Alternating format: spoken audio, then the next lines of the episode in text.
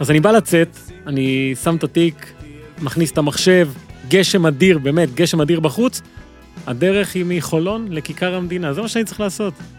אמרתי, טוב, אני אכנס לאוטו, נעשה את הנסיעה, אחת עשרה וחצי, מי נוסע ב-אחת עשרה וחצי בכבישים? מניע את האוטו, פלורנס אנד דה משין, שרים אלטון ג'ון, אווירה נהדרת, באמת, שיר טייני דנסר, הרגשתי טוב בלב. חוזרים לשדר של גלגלץ, אומר, עוד מעט נשמע את הבחירות של חיל, לא יודע מה, אבל לפני זה, דיווח אחד מהכבישים, כך אומר, אחד, פקק אדיר, מצומת חולון עד להלכה, שזה בדיוק הדרך שאני הייתי צריך לעשות. זאת אומרת שבכל הארץ, בשעה שנכנסתי לאוטו, היה פקק אחד, שזה היה פקק לפה. אתה מבין את המזל שלי? אתה מבין אותו? דור הופמן תזמן, שעה ורבע. כן, אבל זה היי-קלאס, ניו אייג', אקסטרה, אקסטרה לארג', מה ספיישל פרום דה יונייטד סטייטס, ארצות הברית. זה בור בלי תחתית, ניו, תל אביב סיטי. ברוכים הבאים לעוד פרק של פודקאסט הפודיום, כאן בביתן, הברכה שבכיכר המדינה, והפעם דור הופמן חוזר!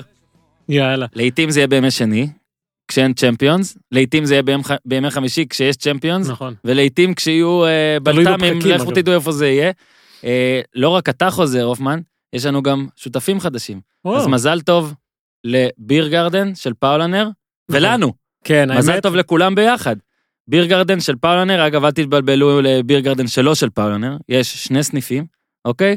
אחד, בקפלן, בסרונה. סרונה מרקט. סרונה, כן. אגב, התברר לי, יש שם מלא חנייה, לא ידעתי את זה, אני גר בתל אביב רק תשע, שלוש עשרה שנה, לא יודע כמה, והשני, אה, בעוד השרון, אבל אנחנו אה, נתחיל, אמרנו, תשמעו, אנחנו רוצים לדעת על מה אנחנו, על מי השותפים שלנו, עם מי אנחנו נכנסים נכון. למיטה הקולינרית. הוזמנו אתה ואני, כן. כלאחר כבוד. כן, כן. לסניף, קודם כל תקשיב, צילמתי שם לאשתי ושלחתי לה, והיא מיד שלחה משהו, שאגב, אם לא יאמינו לי, אני יכול להראות לכם אחד אחד, שהיא אמרה, זה בדיוק המקום שאתה אוהב, כי כשאנחנו מסתובבים בחול, אמסטרדם, דברים כאלה, אני ממש אוהב את הפאבים האלה, המיוחדים, שנראים כמו מחול, אתה מבין, עם ה... כן, האמת שזה בסגנון מינכן, בסגנון גרמני כזה, כן. אז אתה רוצה לספר קצת על הדייט שהיה לנו. כן, קודם כל אני רוצה לספר בכלל על חוויית הצפייה של כדורגל בברים שהייתה לי, ומה לי זה הזכיר? לך זה הזכיר את הטיולים שלך באמסטרדם. אני ב-אלפיים ושש הייתי בארגנטינה עם נועה, זוגתי, שתבינו כמה זמן אנחנו ביחד, כן? כבר אז היינו הרבה ביחד. והיינו ביחד חצי שנה, אמרתי לה, טוב, תחזרי לארץ, אני רוצה לראות פה את המונדיאל, אני רוצה לזכות במונדיאל בארגנטינה. יש טוב מזה? אז חיפשתי בשלב הבתים איזשהו בר לראות בו את המשחקים, אתה יודע, עם המקומיים. אז חיפשתי, חיפשתי, חיפשתי, מצאתי מקום ברחוב המרכזי, נקרא לוקוס פורל פוטבול. איקס זה פור, והיה שם דיל, שלושת משחקי הבתים, עם אוכל והכל וזה. טירוף, באמת, אני לא זוכר כמה שילמתי, אבל זה היה מטורף. קיצור, אני מגיע, המשחק הראשון, אתה יודע, אתה במתח, אתה לא שם לב מה קורה סביבך, זה היה חוף השנהב, וארגנטינה מנצחת, לא, לא כל כך שמתי לב מה היה על השולחן. משחק שני, זה היה סרביה, שש אחת, ואז אני קולט, בוא, היה פה אמפנדס, צ'וריסוס, אלפחורס, גלידות וזה, אכלתי וזה, הרגשתי טוב. משחק שלישי מול הולנד, הביאו כוכבי העבר של שמונים ושש, בטיסטה, אולרטיקוצ'יה, בראון, ראו איתנו את המשחק. עכשיו, זה היה חסר חשיבות, אכלתי כמו מטורף, וזו הייתה אחת החוויות הצפייה הגדולות שלי, ב, אתה יודע, בכדורגל בחוץ לארץ. ומה שעושים הביר גרדן, אגב, זה מראים משחקים. כן. עם אוכל. כן. שזה שילוב, וואו. אז כבר אני אומר לכם, שוב, אנחנו רק התחלנו, כן, עוד כל שבוע גם נספר לכם כל מיני דברים חדשים שקורים. אני כבר יכול לעשות לכם ספוילרים. אנחנו נהיה שם במשחקים איתכם.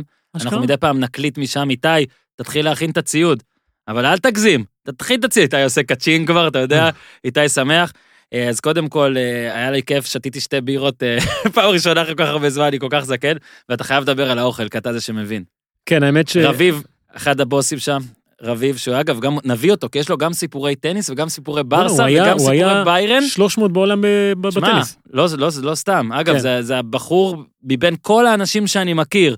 מענף המסעדנות והפאבים, הוא הכי טוב בטניס. יפה מאוד, אמרת, מקום ראשון בדירוג הזה. בקיצור, עשה לנו קצת, עשה לנו ערכת שחיתות, אבל באמת. כן, אני חושב שצריך לדבר על המרכיבים המרכזיים. ידעתי שתתן. לא, במקומות האלה. זה חמה, נתחיל מחמה, נעבור לבשר, ופחמימות טובות כאלה, אתה יודע, דברים שיושבים לך בבטן טוב, אני מאוד אהבתי, שבכלל אני אוהב בשר מפורק, שמבושל הרבה זמן, ואז אתה שם את זה בסנדוויץ', הם עשו את זה מאוד טעים, העוף שלהם היה מדהים. ו... וזה עדיין, האוכל, אתה יודע, האוכל טוב נשאר לך בראש זיכרון, זה עדיין פה. וזה כמה, כמה זמן עבר? שבוע בערך. ועדיין יושב לי בראש. אני הרגשתי, יש שם דברים, כאילו מאכלים שהרגישו לי כמו מילקשק, ואני אמרתי לרביב בזמן אמת, שכשאני אני ארצה לספר על זה, אני לא יודע אם זה ירגיש כאילו אפילו אמין, אבל אני, אני נשבע לכם. זה היה פשוט אדיר, אז כן, אלה איתנו, בירגרד איתנו בשבועות הקרובים, נרוץ ונספר לכם, ויהיו כל מיני דברים איתם, אז שוב רק נזכיר, בירגרד של פאונר, בשרון המרקט, ובעוד השרון, שגם יש לי, כמו אמרנו, את הכתובת, אז בעוד השרון, קניון שרונים, שרונים זה בטח, כן? אז מניח. מומלץ, מומלץ, מומלץ, אגב, הסניפים מאוד מאוד דומים אחד לשני, אנחנו נבוא איתכם, שוב, פרטים בסניפים, המשך יבוא. אז אלן הופמן. שלום. שלום. אחרי הדייט הסוער שהיינו שם, גם חזרנו, אתה יודע, לפעמים צריך כזה פגישה עם בירות כדי לחזור, נכון, נכון. לחזור למיטה. אני רק רוצה להציג, יש לנו גם גימיק חדש. אמרנו, מה, טופ עשר זה הכי... כן, ליברפול, ואז... לא, טופ עשר זה הכי אלפיים וארבע עשרה כזה. נכון. אנחנו עכשיו רוצים ללכת להופמנ's אחת עשרה, אז בכל שבוע, בלי נדר, חוץ מהפרקים המיוחדים שנקליט, כי גם אנחנו הולכים לתת לכם ספרייה של פרקים מיוחדים, טיימלס וכל הדברים האלה, על הביאלסה, מרדונה, אבריאו ודברים כאלה. אופן, אנחנו נבחר הרכב, את ההרכב שלך של השבוע, וההרכב הזה הוא לא רק של שחקנים, הוא לא רק של קבוצות. הוא גם לא רק של השחקנים הטובים. כן, זה פשוט הרכב של הפרק, זאת אומרת, זה הרכב שבו אנו באים לנצח איתכם, או אתכם, או ביחד איתכם, ו... אתם יכולים גם, אני מניח שבעוד, ככל שזה ייכנס, אתם תציעו לנו גם. אתם תבואו ואתם תציעו לנו גם אופציות להרכב, יענו, אין, יש לי מגן שמאלי בשבילכם, דברו על זה. שוב, זה לא חייב להיות, כמו שתראו בפרק הזה, כן. זה לא חייב להיות שחקן, זה יכול להיות קבוצה, זה יכול להיות סתם סיפור, זה יכול להיות משהו עלינו, מה שבא זה לכם. יכול להיות הכל, ולפני שנלך על ההרכב, לי יש משהו שנשאר על הספסל, כן. זה החורף הראשון שבו... אני נתקל בתופעה של להיות עם שני ילדים קטנים כששניהם חולים, ואני חייב, אני יודע שמאזינים לפה, מאזינים לפרק הזה רופאים וכל מיני אנשים, אני צריך עזרה.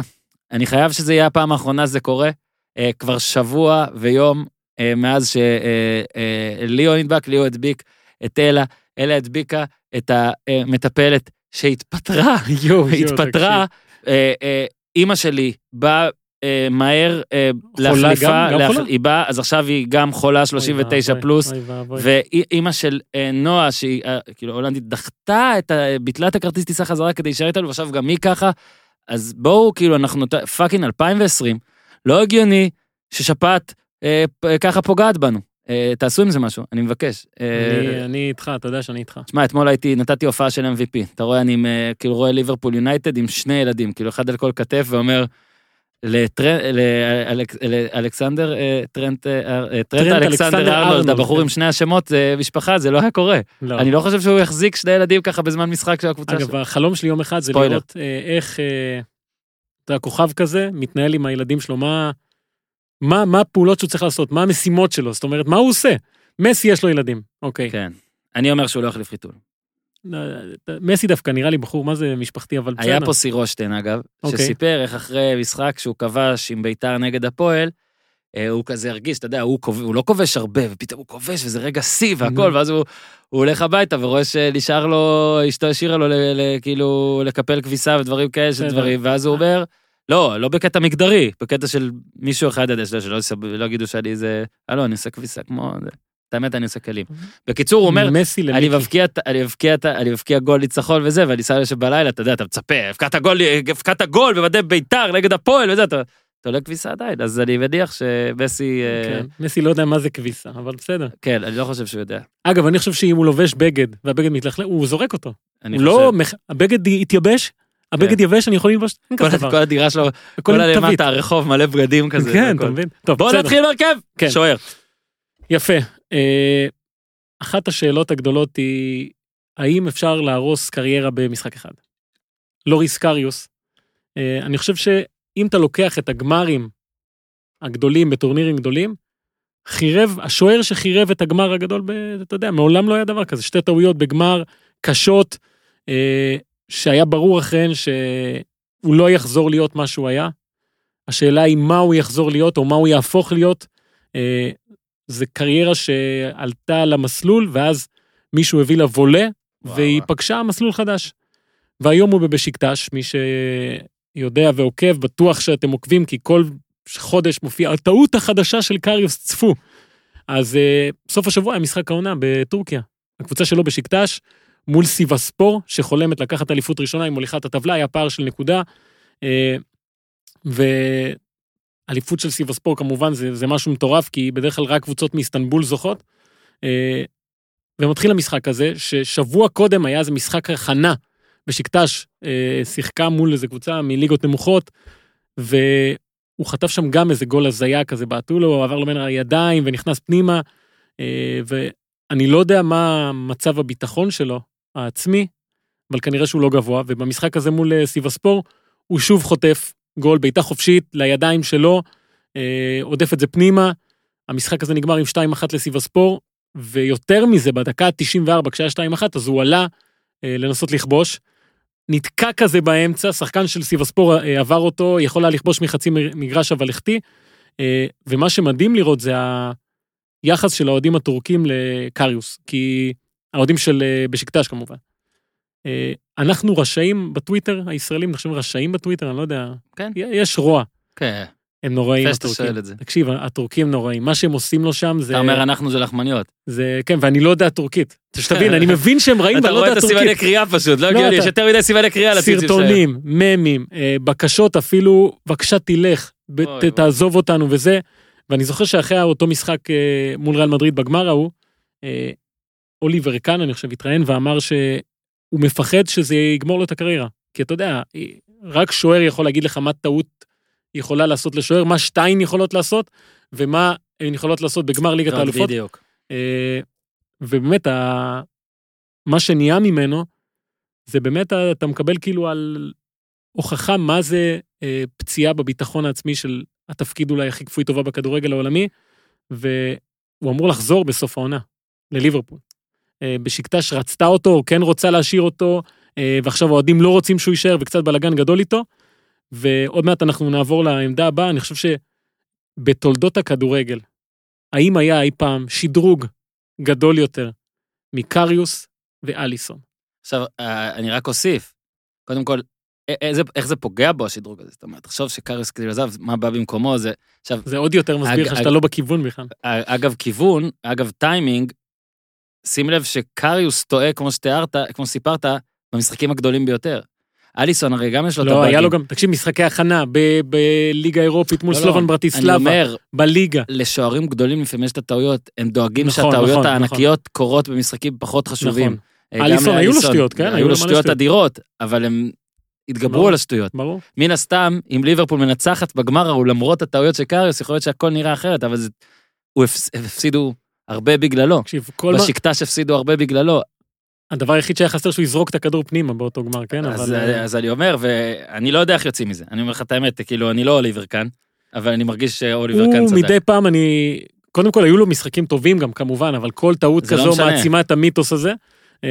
שופט, שיהיה מדהים, עשרים משחקים, ועשה טעות, זהו, עשה טעות, נכון? תבין, אז בתפקידים האלה... אז לפעמים, אתה יודע, אני רואה רעיונות שלו שהוא מנסה כאילו להבהיר, הכל בסדר, ואני מאמין בעצמי וזה, אבל אז מגיע עוד משחק כזה, ועוד טעות כזה, עוד טעות כזאת, והסביבה היא לא תומכת, בוא נגיד ככה. אז לא נעים להיות לוריס קריוס בימינו. כן, יש לנו, טוב, אנחנו עשינו מערך, הפעם נתחיל, נדנך מגן ימני. ארבע ארבע שתיים עשינו, נכון? כן, נדנך מגן ימני. כן, המגן ימני הוא שרירותי, מה זאת אומרת שרירותי? זה טרנט אלכסנדר ארנולד. אוקיי? בישל לוונדייק ב-שתיים אפס של ליברפול אל יונייטד. נציין שגילינו אותו. אבל, כן, גילינו אותו. אבל בעצם זה ליברפול. זה כל ליברפול נמצאת שם, ב, אתה יודע, מגן ימני, קשר אחורי, כי מה שהיא עושה, זה, אני לא יודע מתי אנחנו נתחיל להבין שזה, לא רק שזה אחת הקבוצות הגדולות, ב, בתקופה האחרונה, אני חושב שאם היא ממשיכה במה שהיא עושה, כן? שכרגע יש לה תשעים ואחת נקודות מה-תשעים ושלוש האחרונות האפשריות בליגה, לא הפסידה בבית אלף ואחד ימים. שמע, כן, זה נשמע כאילו אתה ממציא, נכון? לא הפסידה בבית איזה אלף ואחד ימים, זה בדיוק ככה. היא לא הפסידה בבית אלף ואחד ימים. כן, זה מספרים מטורפים, לא ספגה כבר איזה שישה משחקים ברציפות, עשתה למנצ'סטר יונייטד ניצחון כזה, שהוא כמו קפה, כאילו היא אומרת לה, אוקיי, תתקרבי, תתקרבי, תתקרבי, עופי מפה. אתה מבין, כזה יונייטד, נכון, טוב, אולי נשיג את הטקו, נראה, אולי נעשה את הטקו, ובסוף הם חטפו את הסתירה הזאת שהעיף אותה מהפאקינג פרץ', כמו שפרגוסון אמר בזמנו. אבל אני חושב שמה שהיה יפה במשחק הזה, הרי הגול השני, זה לא גול ניצחון. זאת אומרת, זה לא שהיה אחת אחת, שתיים אחת, בוא נתפוצץ פה. ניצחנו משחק. זה היה שתיים אפס. זה לא הייתה התלהבות של שתיים אפס. זה הייתה התלהבות של גול ניצחון. של גול ניצחון בגמר, של גול ניצחון לקבוצה במקום השני, של גול ניצחון שכאילו מבטיח חליפות. אבל זה לא היה. זה היה שתיים אפס ש-שש עשרה נקודות מהמוליכה, שלושים מיונייטד, משחק חסר, ואני חושב שמה שהגול ניצחון הזה העביר לליברפול יותר מכל דבר אחר, זה שאוקיי, האליפות, גם אוהדים אפילו שרה אצלנו, עכשיו אנחנו נלחמים על ה... מקום שלנו בהיסטוריה, בוא נקרא לזה ככה. כי יש בפרמייר ליג קבוצות היסטוריות, כן? יש כמובן את הטראבל של יונייטד, יש את האינבינסיבל של ארסנל, אבל אם ליברפול עושה את מה שהיא עושה, שזה הייתה בגמר ליגת האלופות, זכתה בליגת האלופות, תיקח אליפות, אולי ללא הפסד, נותרו עוד שישה עשר משחקים, אם אני לא טועה, יש להם את וולס באמצע שבוע, אגב, בחוץ. לא קל בכלל, לא קל בכלל. אבל מרגיש שהם מבינים שיש פה הזדמנות לעשות משהו באמת היסטורי, ולהיות אולי הקבוצה הגדולה בתולדות הפרמייר ליג, כן? או סטטיסטית לבנות... סטטיסטית לפחות הם או, בדרך. כן, או לבנות את, ה, את השושלת שתהיה המרשימה מכולן, ואני חושב שמה שהכי מדהים ב, בליברפול הזאת, שאם אתה לוקח את הקבוצות הגדולות בשנים האחרונות, כן? משווים הרי תמיד לברצלונה של גוארדיולה, אוקיי? שזכתה בשישה תארים שישה אז. שישה בשנה קלנדרית. כן. כן. וליברפול הזאת אולי היא לא אסתטית באותה מידה. זה, אני חושב שהדבר המרשים אצלה זה אסתטיקה. היא לא משחקת כדורגל אה, מדהים, או לא יודע מה. אני חושב שמה שהכי מרשים אצלה, התוצר של ההרכבה, איך היא נבנתה הקבוצה הזו. כי אם אתה מסתכל על ברצלונה ההיא, אז גוארדיולה קיבל למזלו אה, שלושה שחקנים היסטוריים, כן? או יותר אפילו, כן? אני מדבר על צ'אבי, איניאסטה ומסי, ובוסקץ שעלה בדיוק אז מהנוער, וכל מיני שחקנים שמהיום הראשון בקריירה שלהם, עד היום האחרון, היו מהטובים בעולם. אוקיי? הרבה, הרבה כאלה. ליברפול, שהוא קיבל את הקבוצה הזו, לפני חמש שנים, אז היחיד שנשאר אולי סביב ההרכב, ממה שהיה אז להיום, זה מילנר, כן? כל השאר חדשים. וזה לא שהוא אסף עכשיו את השחקנים הכי טובים בעולם, אלא... הוא שיפר את השחקנים הכי... אתה יודע, זה כאילו... הכי הרבה פוטנציאל אולי. תמצית המשפט השלם גדול מסך חלקיו, כל המשפט הנוראי הזה, כי יש שם שחקנים ש... היו לא טובים לפני שהוא הגיע. אפילו נחשבו לפלופים, ג'ורדן אנדרסון, שחקן השנה באנגליה אלפיים ותשע עשרה, מועמד לשחקן השנה, ויינלדום שירד ליגה, אנדי רוברטסון, שמי ידע שהוא הולך להיות זה, בסדר, ונדייק, אבל גם מוחמד סלאח, הוא היה סימן שאלה כשהוא הגיע, הרי זה שחקן שברומא היה בסדר, בצ'לסי לא הצליח, ויש לך, אתה יודע, גם מנה, שבה זה היה סוג של שאלה, וכל השחקנים האלה, Uh, היכולת לבנות את מה שהוא בנה, ולהפוך את הקבוצה הזאת למה שהיא, אני חושב שזה אחד הדברים הכי מרשימים שיש, uh, וליברפול הזאת היא פשוט קבוצה שאתה לא מוצא בה שום דיפ, כאילו שום... ואני כן חושב שלצד כל השמות וכל... זה, זה, באמת תחשוב על הרכש הזה של קלופ, שבסדר, לבוא ולהגיד, לקחת את קלופ אחרי מה שהוא עשה בקריירה, זה לא איזה הפתעה, אבל איזה אימפקט אנחנו ראינו של מאמן כזה, כמו שאתה אומר, על שחקנים כאלה. שוב, פאפ, אף אחד לא יבוא ויגיד עכשיו שקלופ מאמן יותר טוב מפאפ, אה, זה, זה טעם וריח. אבל קלופ בכל מקום קיבל די דבר, או, או מוכן, או שדרג אותו קצת. פה באמת, תחשוב, okay. דיברת על שוער, אז על בלם, על סלח, על... הכל, על, הכל, הכל. הוא הכל. בנה, ו... ו... ו... אומנם לא בזול, בסופו של דבר כן, אבל גם לא ב... אתה יודע, יש עכשיו רץ בטוויטר כל ההבדלים לא, במשכורות... לא, זה לא משנה בכלל. במשכורות השבועיות, נגיד, של יונייטד, אז אגב, אתה יודע, הטרנט, אז ארבעים אלף פאונד, וביונייטד זה כל אחד, זה מאה ושלושים, ולינגרד מאה ועשר, ומטיץ' מאה ועשרים, ומגואר מאה ושבעים, ומטה מאה וחמישים. זה לא רק זה, זה לא רק לבנות את הקבוצה, זה גם לשנות את, ה... את החשיבה, הרי המשפט הראשון שהוא אמר, זה להפוך דאוטרס לבוליברס, כאילו, להפוך את הספקנים למאמינים, ואתה יודע, זה יכול להיות, להישמע כמו קלישאה בהתחלה, כן? אבל בחמש שנים האלה, זה בדיוק מה שהוא עשה. איזה בנייה גם, אתה מבין? איך יש כל פעם עוד, עוד קומה נכון. ועוד קומה ועוד קומה. ואני שוב זה... אומר, הדבר שאותי הכי מרשים, ב... כי אתה יכול לעשות את ההשוואה, זה היכולת של ליברפול הזאת, לאורך כל התקופה שהוא נמצא, להתמודד עם הדבר שהיא לא צריכה להתמודד שלושים שנה, שזה הפסדים. הרי בוא ניקח את ליברפול וטוטנהאם, ששתי הקבוצות האחרונות שהפסידו גמר ליגת האלופות, אוקיי? הרי הסיפורים אומרים שאחרי שהם הפסידו את גמר ליגת האלופות או מול ריאל מדריד, אז הם חגגו.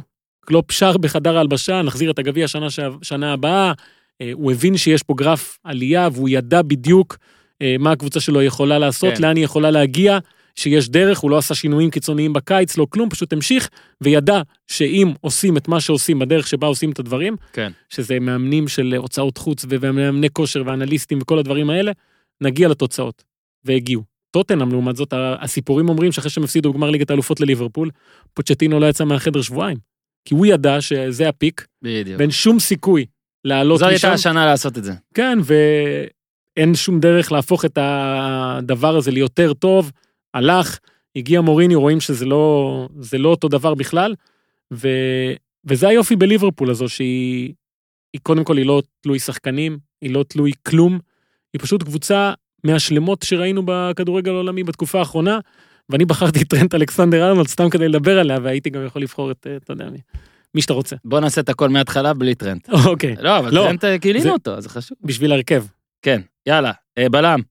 מי שמתי? מי שמתי? את הלוגו של רדבול. לייפציג. אה, וואי וואי, רדבול, אתה יודע, אסור לקרוא להם רדבול לייפציג.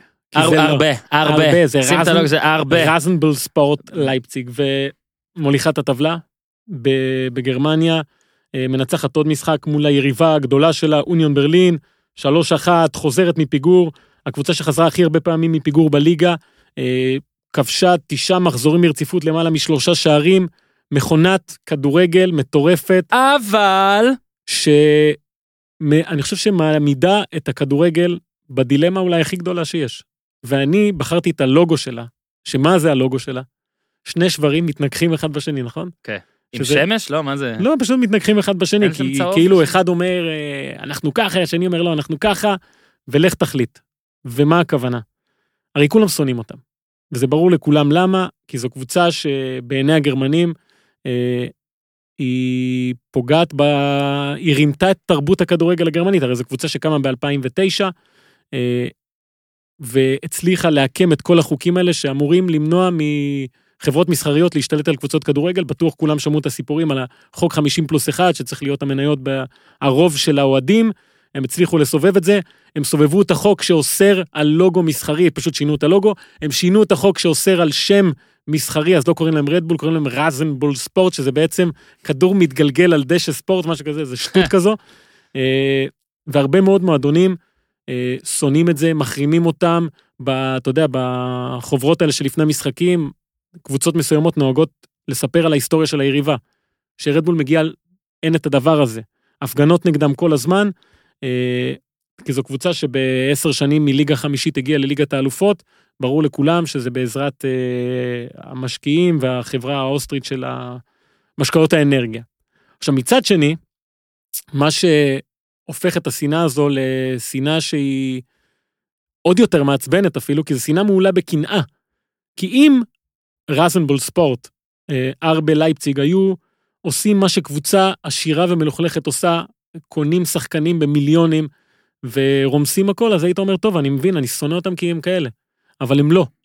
הם עושים דווקא דברים בצורה... מדהימים. בצורה שאתה אומר, וואו, בוא, כאילו, זה לא כזה... הם אשכרה בונים קבוצה יפה, כאילו. זה לא כזה מגעיל. וזה עיר גדולה, זה לא עכשיו חור של... הרי מה הם עשו? הם, מעבר ל... לכל הטשטוש חוקים האלה שהם עשו, הם החליטו גם שהם עושים פרויקט בעצם. זאת אומרת, הם לא משהו נקודתי ומפציצים והולכים עם כסף, אלא הביאו שחקנים במקסימום.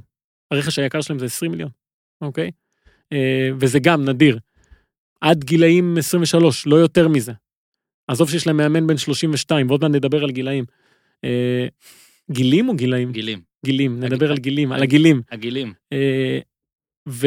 ויוסוף פולסל, למשל, החלוץ שלהם, הגיע מהליגה השלישית, שהוא היה בן שבע עשרה, ומספר נגלסמן, המאמן שלהם, שהיופי בלייפציג, זה לא שאני מבקש שחקן ומקבל, אלא אם אני מבקש למגרש האימונים, רחפנים, שזה, הוא מקבל בלי שיהיה בכלל דיון, וכולם מבינים שקבוצת כדורגל טובה, בונים את המסביב שלה, ואז מקבלים תוצר מדהים.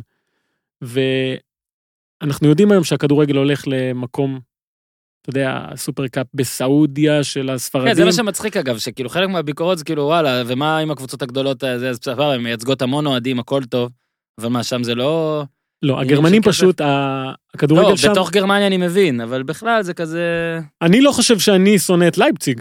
אין לי שום סיבה לשנוא את לייפציג. כאילו הייתי שם, הייתי בסדר שם. אוקיי, אז אני אומר, כאוהד ניטרלי, בוא נקרא לזה ככה, אנחנו, אז אתה ניצב מול הדילמה הזאת של מה אתה לוקח מהקבוצה הזו, האם את הדרך שבה היא עלתה מליגה חמישית עם כל הכסף, ובנתה את עצמה תוך עשור, מחקה קבוצה, החליפה שם, הביאה מה שהביאה, או שאני מסתכל על הצד השני, על היכולת שלה להביא את השחקנים הצעירים, על את טימו ורנר למשל, שיש לו כבר עשרים גולים העונה, ואת כל ה... יש להם אמריקאים צעירים, וקבוצה מלאה בכישרונות, ופטריק שיק, וסאביצר, ו... סאביצר, וואו. כן, ו... ואת המאמן הצעיר, וסגנון המשחק הזה, אז היא חידה הקבוצה הזו, היא באמת חידה, ומה שעוד האנשים לא כל כך אוהבים בגרמניה, זה את החוצפה שלה. שהיא באה ואומרת, אנחנו רוצים אליפות. אנחנו פה קיימים קצת, אה, כבר בליגת האלופות, עוד מעט בשמינית גמר יש לנו את טוטנהאם, ואנחנו מובילים את הטבלה עם ארבע נקודות, וכובשים יותר מכולם, אה, הגנה נהדרת, ובסופו של יום, היא תיקח אליפות, אני מניח מתישהו, כי זה לא יכול אה, לא לקרות, כאילו, היא, גרף ההתקדמות שלו הוא פשוט מדהים, כשזה יקרה, אתה תצטרך לקבל החלטה, וגם אני, איך אנחנו מגיבים לזה. ואני עדיין לא יודע. אומר לך דוגרי. אני אחשוב על התגובה שלי, ואני אמסור... אבל אתה מבין את הדילמה? אתה רואה את הדילמה? תשמע, אני מבין בטח בגרמניה את כל העניין של איך שקבוצות מנוהלות לעומת שם, אבל אני... נגיד אני מסתכל על קבוצות מחוץ לגרמניה. סתם אפילו... מי? לא יודע, אפילו נגיד ריאל מדריד וברצלונה, נגיד, דברים כאלה. כן, אבל אלה קבוצות... זה כסף שאתה אפילו לא יודע באמת מי... מה שיגידו לך... בכדורגל אין שקיפות. מה שיגידו לך אנשים שבגרמניה הכדורגל הוא תרבות, הוא תרבות, הוא היסטוריה. בגרמניה אני מבין. והם דילגו על כל השלבים האלה. וזה מה שמפריע להם יותר מהכל, אני חושב. מצד שני, הכדורגל שלהם הוא מהפכני. סתם לדוגמה, בוא ניקח עכשיו נגיד אן בי איי או אן אף אל, כשיש קבוצת אקספשן, קבוצה מצטרפת לליגה.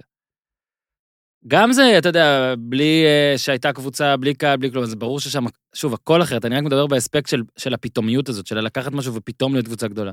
אני מניח שאם אתה רוצה, כשהם יזכו, וכרגע ביירן עדיין טיפה, כן, יותר, עדיין... טיפה, טיפה, טיפה יותר פבוריטית. הלכת לסוכניות האימורים?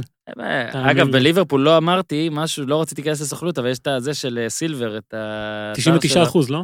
אז כבר מעל תשעים ותשעה אחוז. זה מעל תשעים ותשעה. נראה לי הגיע הזמן להביא את איידו לפה, כדי שינפס את זה. רק הוא יכול, רק הוא יכול. לאז'ה, נעבור? כן, אני... היינו פה בעונה שעברה של הפודיום, ודיברנו רבות וגדולות על ברונו לאז'ה, המאמן של בנפיקה, שהגיע לקח את הקבוצה הזו לאליפות, עם ז'ואאו פליקס, ועשה דברים מאוד יפים בליגה האירופית, והייתה שאלה גדולה, כאילו מה יקרה העונה הזאת, כי ז'ואאו פליקס הלך, וספרוביץ' לא חזר להיות מה שהוא היה, ופורטו רצתה לקחת אליפות, וספורטינג, ופמליקאו פתאום, הקבוצה הזו נכנסה לעניינים, והיה השבוע את הדרבי הגדול של ליסבון, ספורטינג מול בנפיקה, באצטדיון של ספורטינג, הז'וזה ארלאדה, ו... משחק מטורף, באמת, שרפו שם כיסאות, והמשחק נעצר, ובדקה ה-שבעים ומתי נכנס רפה סילבה? אה, מתי נכנס? נכנס דקה שבעים וארבע, אם אני לא טועה. רפה סילבה זה שחקן שלא שיחק מאז חודש אוקטובר, היה פצוע, זה שלושה חודשים וחצי, נכנס לקראת הסיום. כן, שבעים וארבע. כובש פעמיים. כן, הגול השני היה בתוספת זמן מטורפת. נכון, היה עשר דקות תוספת זמן, ונותן שתיים אפס. ועכשיו, מה שמדהים, זה שברונו לאז'ה מונה בדיוק לפני שנה. בינואר של אלפיים תשע עשרה. דיווחת על זה. יפה. אנחנו מדברים כל הזמן על המאזן המדהים של ליברפול, וברור שזה ליברפול, זה פרמייר ליג, וצריך לדבר על זה ו- וזה, אבל בוא נשמע מה עשה ברונו לאז'ה מאז שהגיע. שלושים ושישה משחקים, שלושים וארבע ניצחונות, זאת אומרת תשעים וארבע נקודה ארבע אחוז הצלחה, טקו, הפסד, כבשו בנפיקה, מאז שהוא הגיע, מאה וארבע עשרה שערים, ספגו עשרים ושתיים, אה, ומה שהכי מדהים, אני חושב, מכל הדברים האלה, מהיום שהוא הגיע, עד היום, בנפיקה שיחקה שבעה עשר משחקי חוץ בליגה. ניצחה את כולם. ארבעים וחמש עשר, זה המאזן שלה. וכל זה בלי שז'ואאו פליקס משחק כמובן, כי הוא עבר. אה, פשוט המציא את הקבוצה הזו מחדש, עם פיזי וויניסיוס ג'וניור, כל מיני שחקנים אה, שספק שהם האמינו שהם יהיו חלק מזה, אה, והוא פשוט מאמן מדהים, ובנפיקה, אחרי הניצחון הזה, וההפסד של פורטו לברגה בדרך לעוד אליפות, אני, כל פעם שאני פה, ואני אומר את זה כבר תקופה, עצוב לי מאוד עם ה... כאילו, חבל לי שהקבוצות הפורטוגליות לא מצליחות כל כך באירופה. יש הרבה מאוד כישרונות, כישלונות בשנים האחרונות, הם כן מוציאות שחקנים, והנבחרת מצליחה, אבל חסר לי הפורטו בנפיקה הזה בליגת האלופות. אני כן מאמין שהקבוצה, שהוא יכול לעשות דברים גדולים, וגם אם אולי יעשה דברים גדולים עם בנפיקה, אין לי ספק שעוד מעט נראה את ברונו לאז'י באחת הקבוצות הגדולות באירופה, כי זה מאמן גאון. כמגן שמאלי, כמגנה שמאלית, יש, הצבת סיגריה. שמתי סיגריה כמגינה שמאלית, ולמה? למי שלא יודע, הגיע הזמן שהוא ידע, ליגה ארגנטינאית חוזרת. הופה!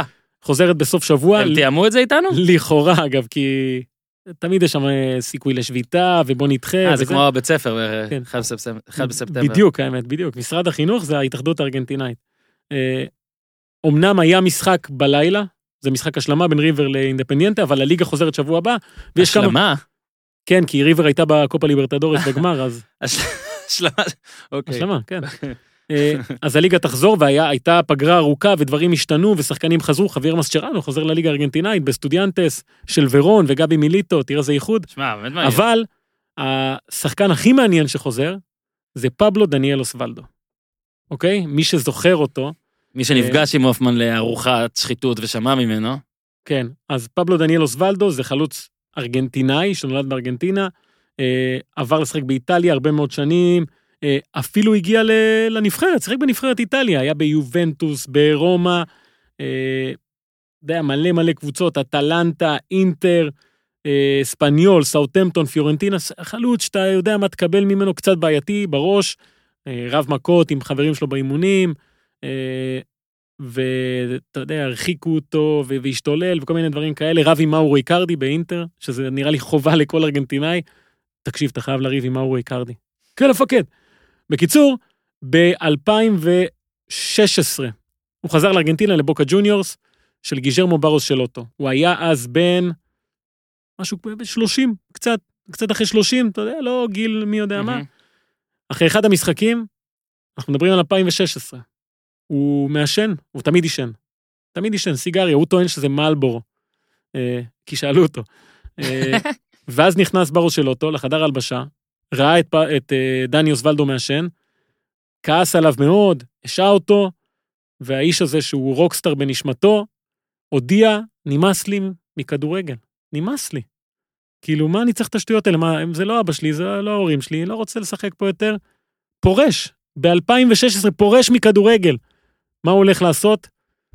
להיות רוקסטר, הבן אדם יש לו, הוא גם גיטריסט, גם סולן של להקה, מלך. אל, כן, בייחו בריו, השכונה הישנה, שלוש שנים וחצי הוא ברוק'נ'רול, אומר לא רואה כדורגל בכלל. אה, מעשן, אני מניח, לא מעט. ולפני שבועיים או משהו כזה, פתאום טה-טה-טה, ידיעות, הוא חוזר שחק כדורגל, שלוש שנים וחצי הוא לא שיחק, חותם בבנפילד. למה בנפילד? כי בנפילד זה הקבוצה שקודם כל הוא שכן, הוא גר קרוב לאצטדיון, אבא שלו, אוהד צרוף של הקבוצה, אז הוא כאילו סוג של סגירת מעגל, ואומנם נפצע, ולא לא ברור אם הוא ישחק במחזור הפתיחה, אבל הסיפור המעניין הוא על המאמן של בנפילד, חוליו פלסיוני. מי זה? עכשיו, תעשה תמונה שלו. אגב, זה גדול, השבועות, כל מה שאתה אומר, אני מדמיין כאילו שאנשים בטח אומרים, יכול להיות שיש כזה, יכול להיות שאין כזה. תקשיב, זה האיש, הוא בן שישים ושלוש. רגע, חוליו. פלסיוני. איך קוראים ל... יוסי מזרחי? מי המאמן שמאשן בישראל? יוסי מזרחי. יוסי מזרחי. אז פלסיוני מאשן את הכמות שיוסי מזרחי ישן, כפול עשרים. ולכן הוא גם נראה כמו בדל של נובלס. יפה. יותר מזה, הוא חלה בסרטן בתיבת הכל, בתיבת הכל בגלל הסיגריות. יצא מזה, יש לו בעיה, הוא לא, הוא לא יכול לדבר כן. כמו, כמו שהוא זה. מה שאנשים שאתה רואה את הפנים שלהם ויודע שהם במינימום צרודים. ויותר מזה, הוא חזר לעשן אפילו. אחרי הזה הוא אמר, די, אם עברתי את זה כבר אני מעשן. פאק את. עכשיו, חוזר דני אוסוולדו, האיש שפרש מכדורגל בגלל שצעקו עליו על סיגריה, לקבוצה שמאמן אותה, מעשן סדרתי שחלה בסרטן בגלל סיגריה. במסיבת עיתונאים הראשונה, אני כבר יודע מי הספונסר שלהם. שואלים את פלסיוני, תגיד, מה יקרה אם אוסוולדו מעשן לך בחדר הלבשה? מסתכל על העיתונאי, אומר לו, אם, אם אוסוולדו מעשן בחדר הלבשה, אני אגיד לו, בוא אליי למשרד, נעשן ביחד. אין מחששה שם, אבל... איזה יופי, אחלה מגן שמאלי. זה המגן השמאלי שלי, מלבורו. אז דני אוסוולדו, חבר'ה, חוזר לכדורגל, איש גדול, בקבוצה גדולה, עם מאמן גדול. אנחנו עוברים לקישור, אני רוצה, כן, בוא נתחיל מה, מה, מה, מהתרשים. לפעמים, אחרי משחק שבו קבוצה עושה הרבה דברים טקטיים שאפשר להציג בצורה גרפית, למשל מסירות. יוצאות כל ה... בטוויטר, כל המדיות האלה על, אתה יודע, של אוסקורד וכל הדברים האלה. אופטה, אופטה. אופטה, לכאורה, כל הדברים. וכאילו ההתלהבות החדשה בשנים האחרונות זה להראות דברים מוגזמים, או מעט או הרבה, למשל במשחק שבו שנינו היינו במוסקבה, ספרד נגד רוסיה, זה היה השילוב של המון, המון מדי, ומעט. מול אלוהים ישמור לא עשו כלום, ו... אם אתה זוכר שברצלונה, ספרד מסרו לדעתי אלף ושש או אלף ושבע בסירות. משהו כזה, מאה ועשרים דקות. והיה בלם רוסי, אני כבר לא זוכר את השם שלו. כתבתי עליו. שמסר זה שתיים. נראה לי אפס. אפס בסירות מוצלחות או שלוש, לא יודע מה. מי שזוכר, זוכר שרוסיה הדיחה את ספרד באותו משחק. וכל הטענות לגבי ברצלונה של ולוורדה, הטענה הראשית הייתה שזה לא ברצלונה, זאת אומרת, אפילו בדייט שלנו, שלך שלי ושל רביב, שרביב, כמו שסיפרנו, אוהד מושבע, אבל אוהד באמת חזק של ברצלונה, אמר שזה לא ברצלונה, ולמה ולוורדה, ואז בא חבר שלך סטיין, קיקה סטיין, אני יודע, אבל אני כל כך אוהב עכשיו, אני לא זוכר בפרק הקודם, אם אוזן התחלתי לעשות את זה, או שש, והוא נראה ממש כמו איזה, טוב, עזוב את מה שאני חושב, אבל כאילו, קיקה בא, ואז ישר היה את המשחק הזה, גם ניצחון שעליו אתה אולי תרחיב ותפרשן לעומת המשחק הקודם נגד אותה קבוצה, אבל פתאום זה כאילו פעם, מה אמר להם באמת? תקשיבו, תתמסרו מה? אז הנה, אלף וחמש מסירות. אגב, אני חושב שהרבה זמן לא היה שינוי כל כך קיצוני בקבוצה שחליפה מאמן בפרק זמן כל כך קצר. זה היה לא דומה בכלל למה שהיה קודם, בהפרש של כמה ימים, ואני חושב ש... אז איך? אז יפה. הוא בא להם, רוצה... רגע, רגע, רגע, הוא בא להם לאימון כאילו, ואומר, רגע, אני רוצה לעלות עכשיו לדיון על התופעה שנקראת אה, תדמית מובנית. מה זאת אומרת? הרי יש את ה... לכל אחד מאיתנו, אני חושב זה קרה, שאם אומרים עליך משהו מספיק פעמים, אתה אומר, אוקיי, אז אני כזה. זאת אומרת, אומרים עליך שאתה מצחיק, בונה, אתה מצחיק, אז אתה תספר בדיחות, אתה תהיה מצחיק. אגב, זה אה... נכון גם על קריוס. זה נכון, נכון. זה נכון על הכל, אגב. ויש כאלה שהתדמית המובנית הזאת באמת מוצאים ככה את יהודם בחיים, אני בטוח שלשחר חסון אמרו שאתה מצחיק, והוא נהיה מצחיק, ויש הרבה כאלה שאמרו להם שהם מצחיקים, ובאלק הם לא מצחיקים, והם היום עובדים בהייטק, אני יודע איפה, כי זה עולם של מצחיקים אגב. כן. בלי לפגוע באף אחד אגב, הייטק.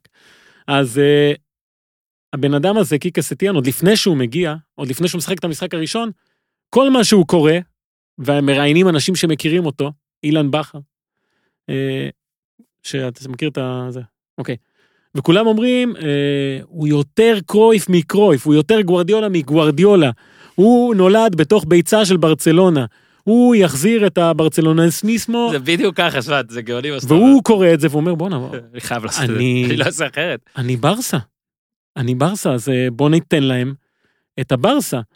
ואז מה שקורה זה שהמשחק הזה הוא קיצוני בצורה יוצא דופן, ואתה יודע, אמרת מספרים, אז ה-אלף וחמש מסירות הזה זה הכי הרבה מאז גוארדיולה, ב-אלפיים ואחת עשרה, שהיה אלף ארבעים ושש, ו-שמונים ושתיים נקודה שש אחוזים החזקה בכדור, זה הכי הרבה אה, מאז גוארדיולה, ב-אלפיים ואחת עשרה, ובוסקץ מסר אה, מאה חמישים ושבע מסירות, משהו כזה, ו- וברור לגמרי שהוא מנסה להביא לברצלונה את מה שברצלונה, צריכה להיות, או, או רוצה להיות, או הייתה בתקופה הכי גדולה שלה, כמובן, שזו הקבוצה של, התקופה של גוארדיולה, ש...